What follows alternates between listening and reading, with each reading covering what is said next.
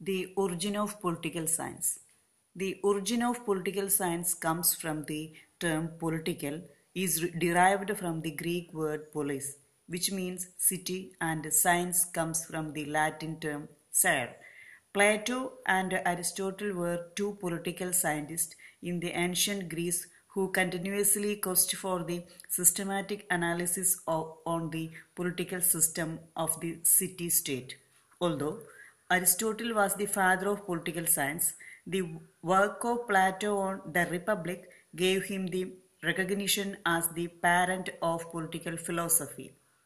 Plato advocated philosopher kings or guardians as political rulers who had the necessary wisdom to govern the state.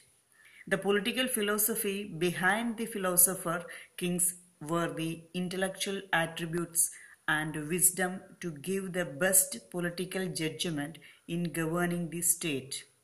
The Republic was the first systematic study of the political process that generated the ideal of elite politicians who used more on rationality to govern the state. Numerous thinkers and scholars advanced the study of politics and government.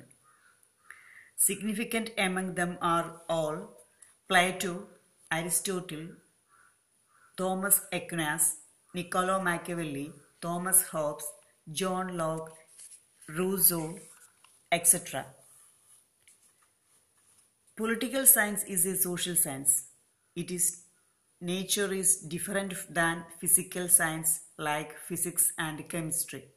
Whatever we study the origin, evolution and development of political science, we find various aspects of the nature of political science.